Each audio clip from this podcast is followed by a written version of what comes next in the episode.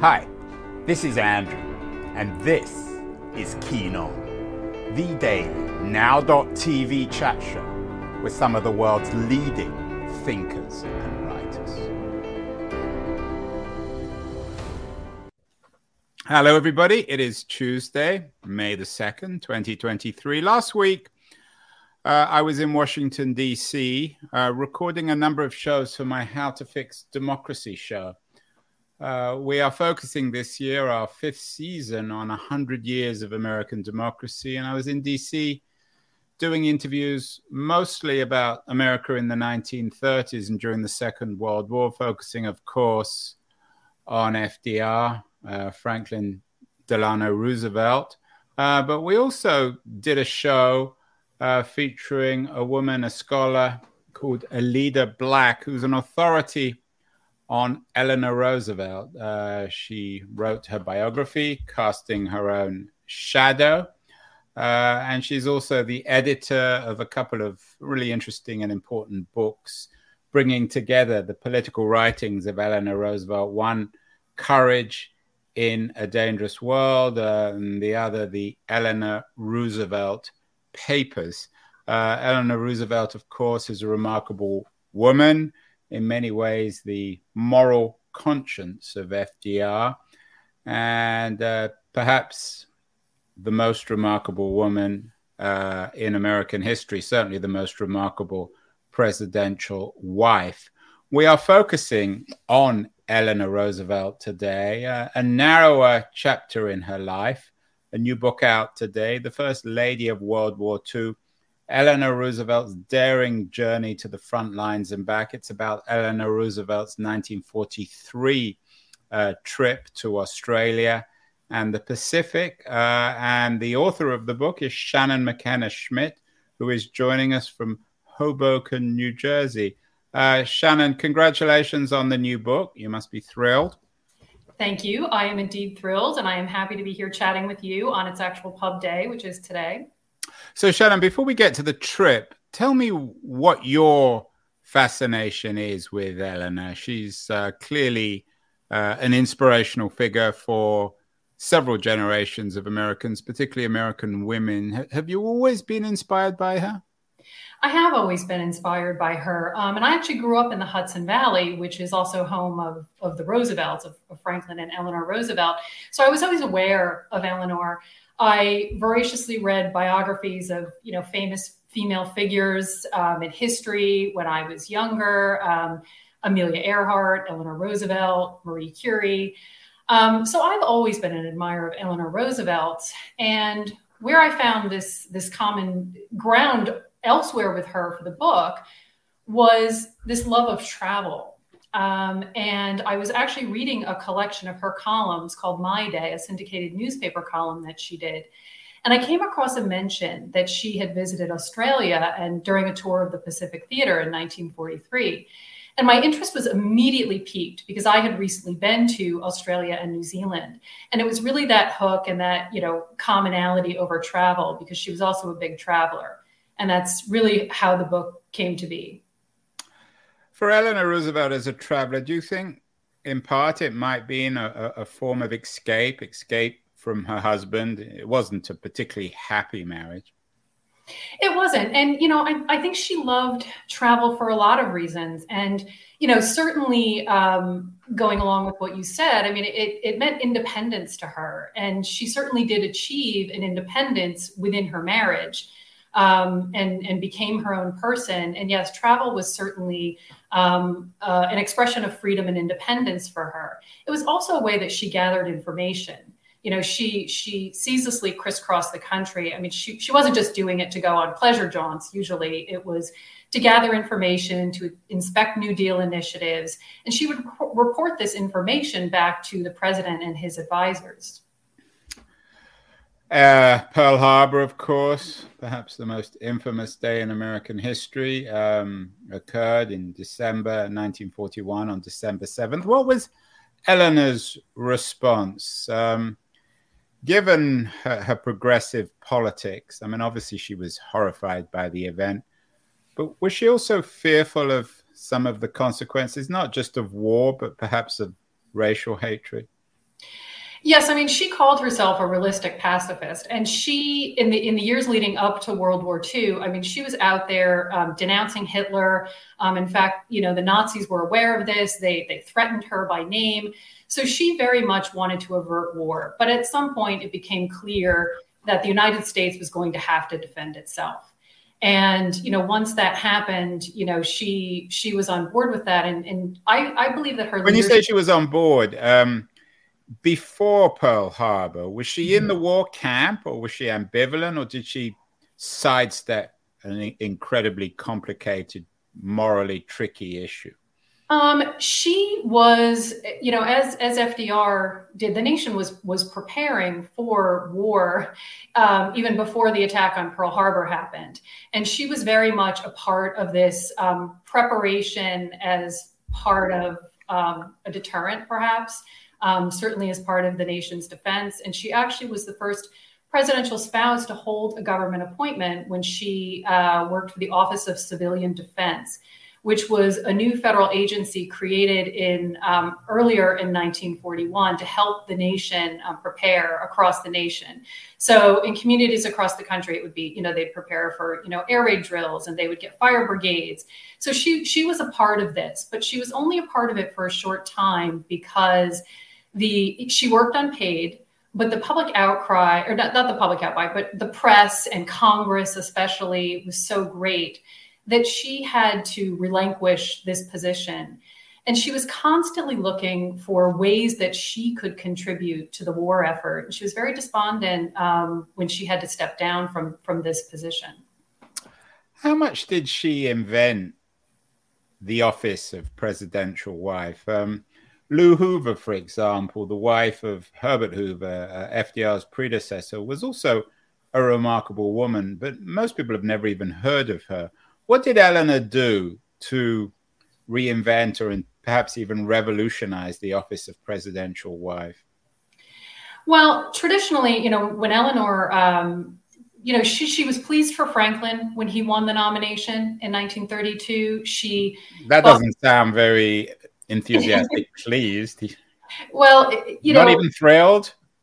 No, well, just pleased. She, she was thrilled for him and for the country. But for not herself, for herself, for a, for a family, no, I'm guessing. For herself, she was devastated because she, at this, but it, when she entered the White House as first lady, she had her own life. She had her own career. Um, she her was, own friends, perhaps even her own lovers. Perhaps. And um, so she was an educator, she was an author, she was a speaker, she was a political activist. And she was afraid that her identity was going to be absorbed into this customary role of First Lady. And Lou Hoover is actually really interesting because before becoming First Lady, she was out there, she traveled, she gave speeches. But once she entered the White House, she, for the most part, gave up um, a public life. And that's what was expected of First Ladies. They were supposed to stay in the White House and oversee social functions, but that was not going to be. Although, to be, I don't know, fair to Lou, I mean, this was a Hoover's presidency was a particularly dark period in American history. It wasn't the time to have big parties or go traveling, given the Great Depression. Sure, fair enough. And like I said, but Eleanor Roosevelt gets to the White House and she's not looking to do parties or, or travel. Like I said before, she didn't travel just for the thrill of it. Um, what she decided that she could best help FDR by being his eyes and ears and keeping him in touch um, with public opinion which she said is the moving force in a democracy. And so that's really what she's out there doing. She logged an astounding, she averaged an astounding 40,000 miles on the road each year, just crisscrossing the country, like um, I said earlier, you know, everywhere from going down into a coal mine to, you know, inspect working conditions to, you know, schools and factories. And she's constantly on the go. She's constantly always looking for ways that she can help make life better for people. Yeah, it's an amazing story. One of the other people I interviewed last week in uh, in Washington D.C. Uh, for our How to Fix Democracy show was Paul uh, Sparrow. He used to be in charge of the Presidential Library, the FDR Presidential Library. He's writing a book now about FDR during the war. He again, we we talked specifically about Eleanor. He described her as his conscience. Was it a convenient division of labor between FDR, the Machiavellian, politician who nobody could read, nobody could really break through to, and Eleanor, who who wore her emotions and certainly her morality on her sleeve. I, I do, I do, and you know, and and that's one of the things that that brought Eleanor to the Pacific was her. She cared about people, and it wasn't abstract for her. She cared about people as individuals and how she could make life better for them, and that is one of the things that brought her to the Pacific. So for ten years, she's been crisscrossing the country. She's been going to communities all over the place, asking people what they need, what they think, um, and this was so now she she did a, a, a, previous trip the year before to Great Britain. Same same idea. She went to thank troops, um, you know, to in, inspect war work.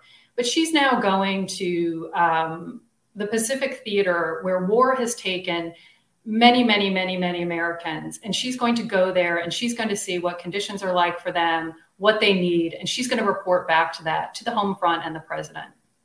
FDR hasn't always got a good press as certainly as a husband, but also as a family man. Uh, the, the children, the, the Roosevelt children haven't turned out perhaps ideally. Did Eleanor have any ambivalence about all this travel given the need still to be a mother? How old were the kids in the 1930s and, of course, early 40s? I think they were pretty. I, th- I think the youngest was was maybe uh, like a late teen so when, did when she left? Who would she leave the kids with nannies with? Uh, you know, I I'm not really sure. Like I, I, said, I think I think when FDR was elected in 1932, the oldest uh, the oldest son was you know maybe a late teen. Um, fast forward to 1943 and World War II, and all four of her sons are serving um, in various branches of the armed forces. So again, hmm. this this this was not abstract to her. Right. Know, so she was joining it. It was the family business. We did a show last year with a novelist, Kristen Beck, who believes that World War II remains so seductive for novelists because it enabled them to write about pure good and evil. Was Eleanor? Did she see the war in in those terms, particularly the war on uh, in the Pacific between the the Japanese and the Americans? Um I don't think she saw I, I think she saw the actions of the Axis um, in terms of evil for sure, um, in in what they were doing, and you know she didn't like the things that were associated with war that came along with it. She was devastated by the fact that you know old people always sent young people to die in war. They made the decisions and they sent the young to die in battle.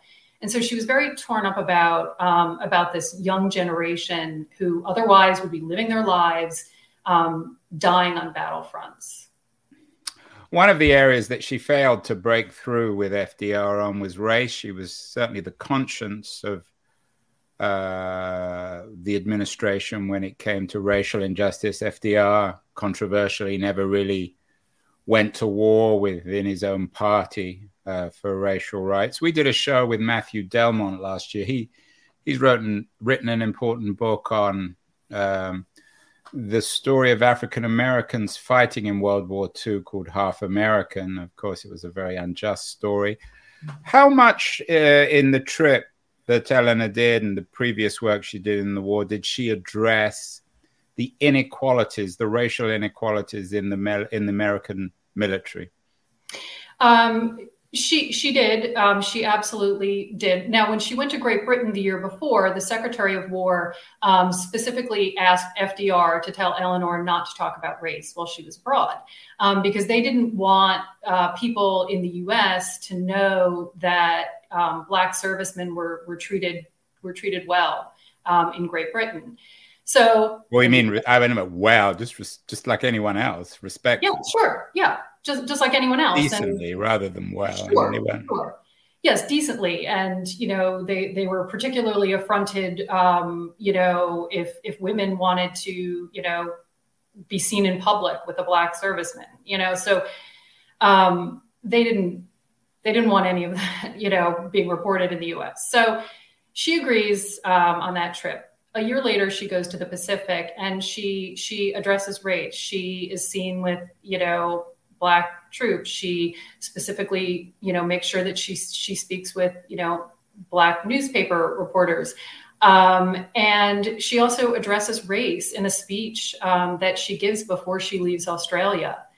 And so, you know, she, she was also um, instrumental in, in other ways as well. Um, she, the 99th Pursuit Squadron, um, was the first um, all black unit of pilots and in the Army Air Forces, and they weren't sending them abroad. They weren't sending them to fight anywhere.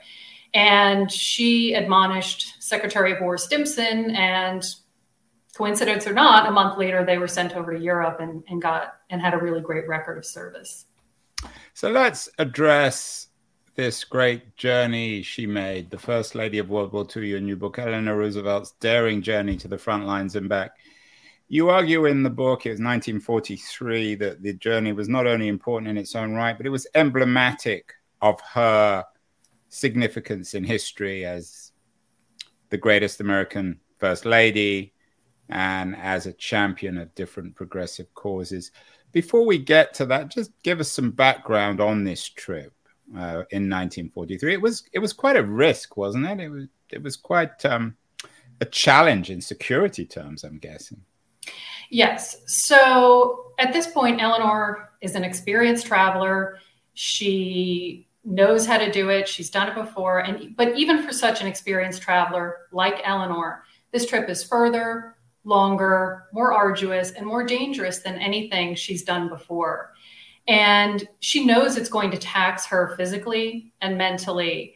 And it does. And five weeks is a long time. I just right. to go to the South Pacific, it's not like today where you can just jump on an aeroplane. No, absolutely not. So she leaves from New York City, um, keeping it quiet. She does take a commercial flight across the country, but nobody's going to raise any eyebrows. She flies commercial flights all the time. So she, she didn't, uh, not like today. She there was no presidential aircraft. She had to fly on a regular plane.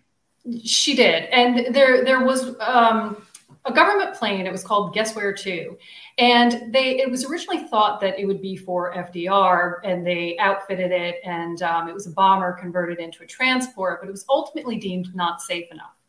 And in that summer of 1943, she would not have used that plane anyway, but it was being used by five senators who were going around the world um, on their own trip. So they used the private government plane. Um, Eleanor, you know, using she would not have used it because it would have opened her up more for criticism because her travels were always being criticized. And Eleanor also enjoyed the camaraderie of of traveling with the public, of flying. Was there any justification for that criticism, or was it just the the ill will of, of critics, particularly within the Republican Party? You know, Eleanor was criticized from day one for so many things, and her she was the Hillary of her age. Yes, and they, yeah, and, and people just wanted to criticize, and actually, her travels was was one of the ways that um, she she was you know considered a controversial first lady, and yeah, and I I mean I just think it was a, a, a way for them to to snipe and gripe.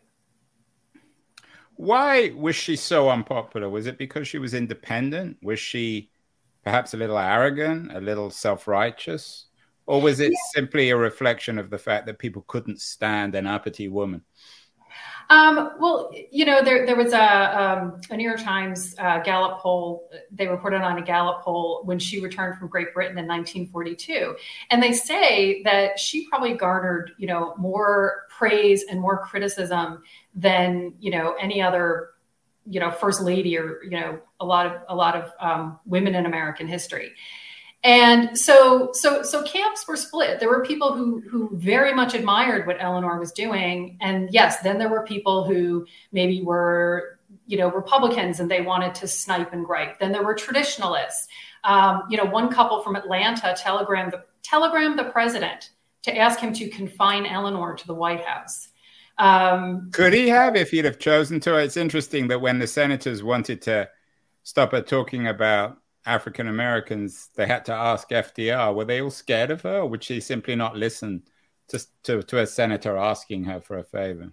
Um, yeah, it was it was Secretary of War Stimson. Um, I'm not sure whether she would have listened to him or not. Um, you know, she, like you know, you said alluded to this earlier. She she did follow her her heart and her conscience, But one of the things about FDR is that he supported what she was doing.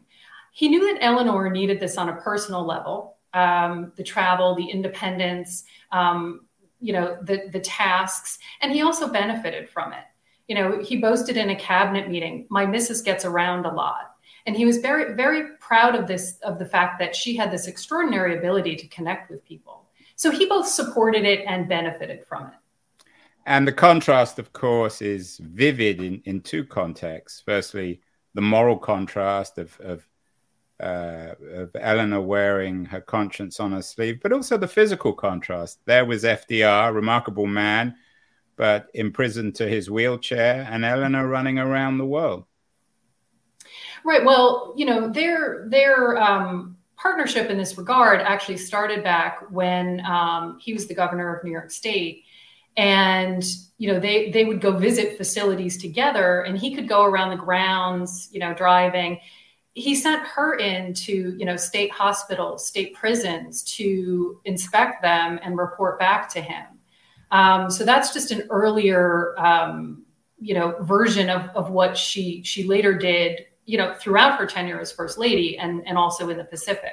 But do you think it, uh, uh, FDR's uh, polio and his consequent disability, did it make her appreciate, cherish, celebrate her mobility even more? Um, you know, I, I didn't read anything where she specifically, um, you know, said that. Um, I, I, think that's entirely um, plausible. You know, part of the reason that she was pleased for him when he became president is because she did say that she felt that it might in some way help make up for him being stricken with adult onset polio. Yeah, it's interesting that we've had people on the show arguing that the polio experience was transformative for FDR in making him a little bit more realistic about himself and the world, giving him a little bit more empathy. Certainly wouldn't have been president without that experience, although who knows what he would have traded. Um, it was an incredible trip, as you say in the book, uh, Shannon.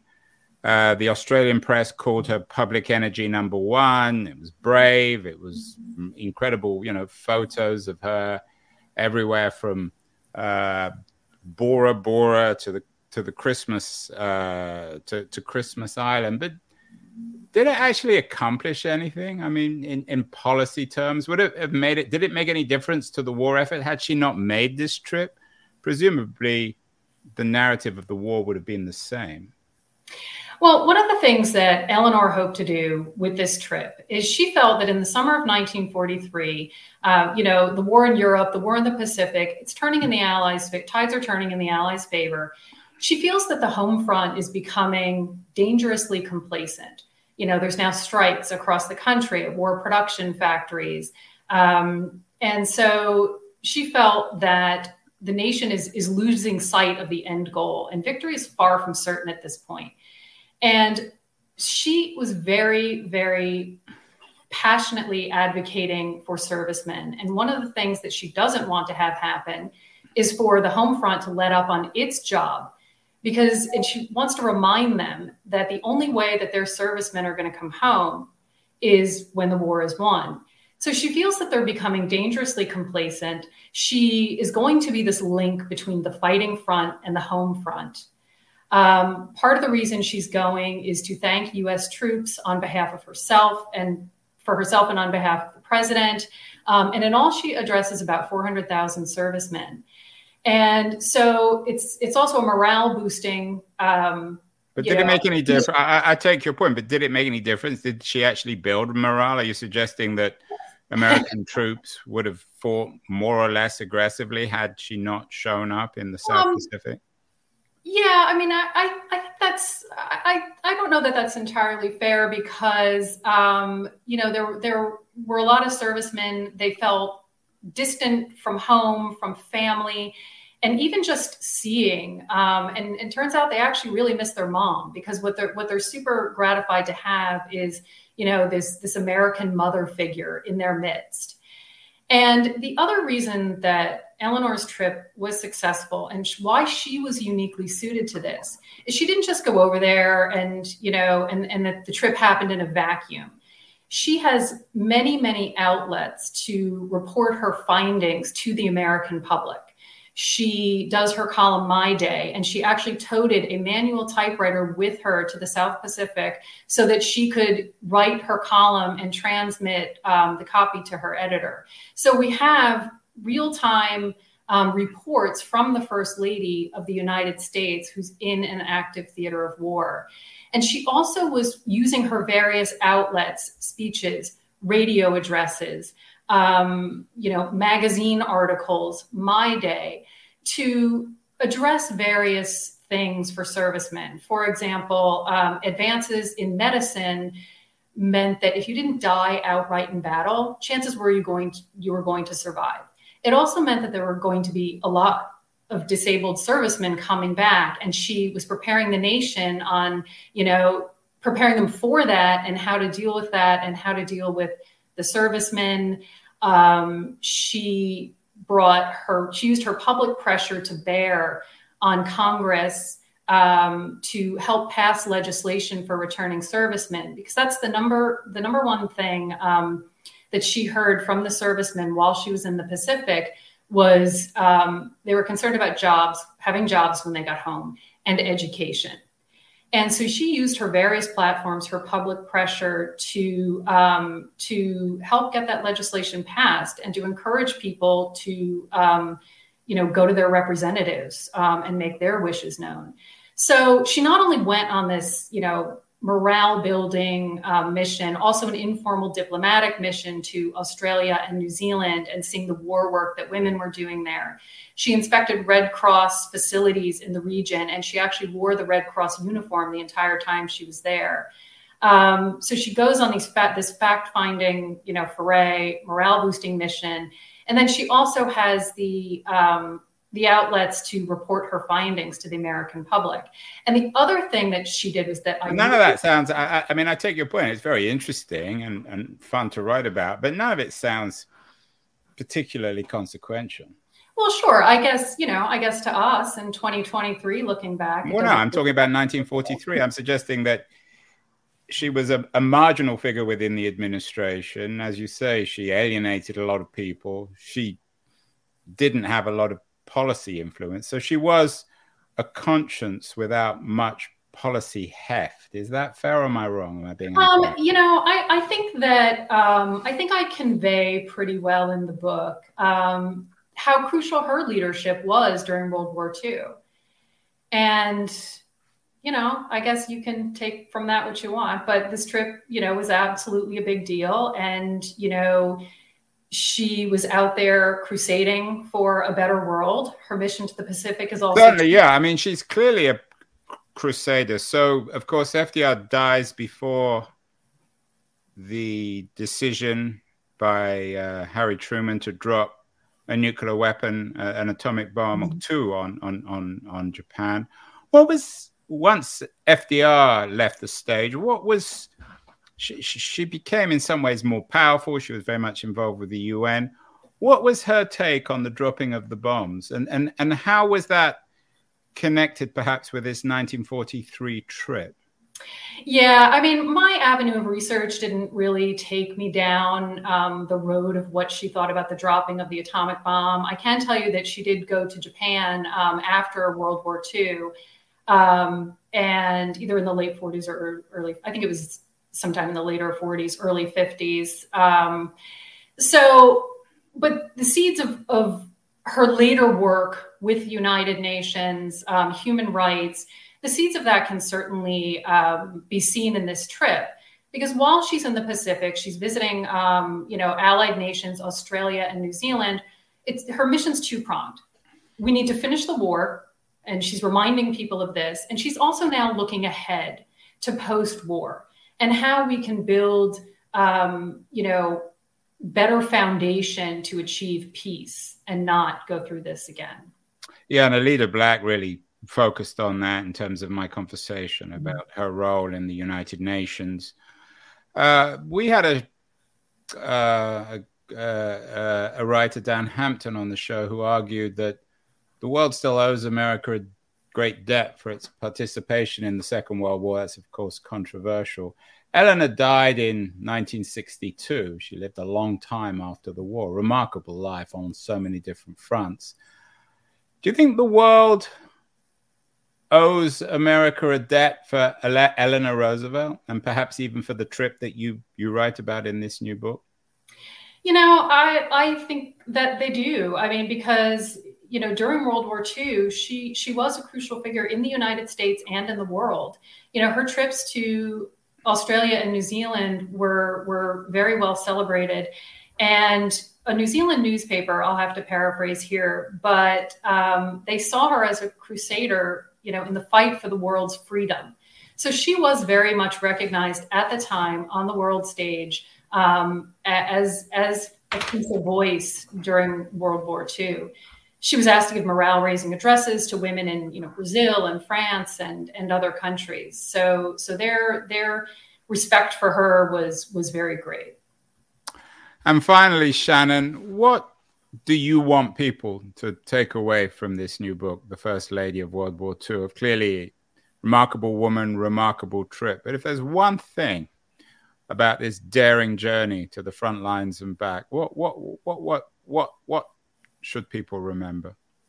Um, I would like people to come away from this book with even greater admiration for Eleanor Roosevelt, for her courage, her compassion, her caring about people on an individual level and her crusading for a better world. And a reporter at the time described the trip, and I believe this still stands as the most remarkable journey any president's wife has ever made.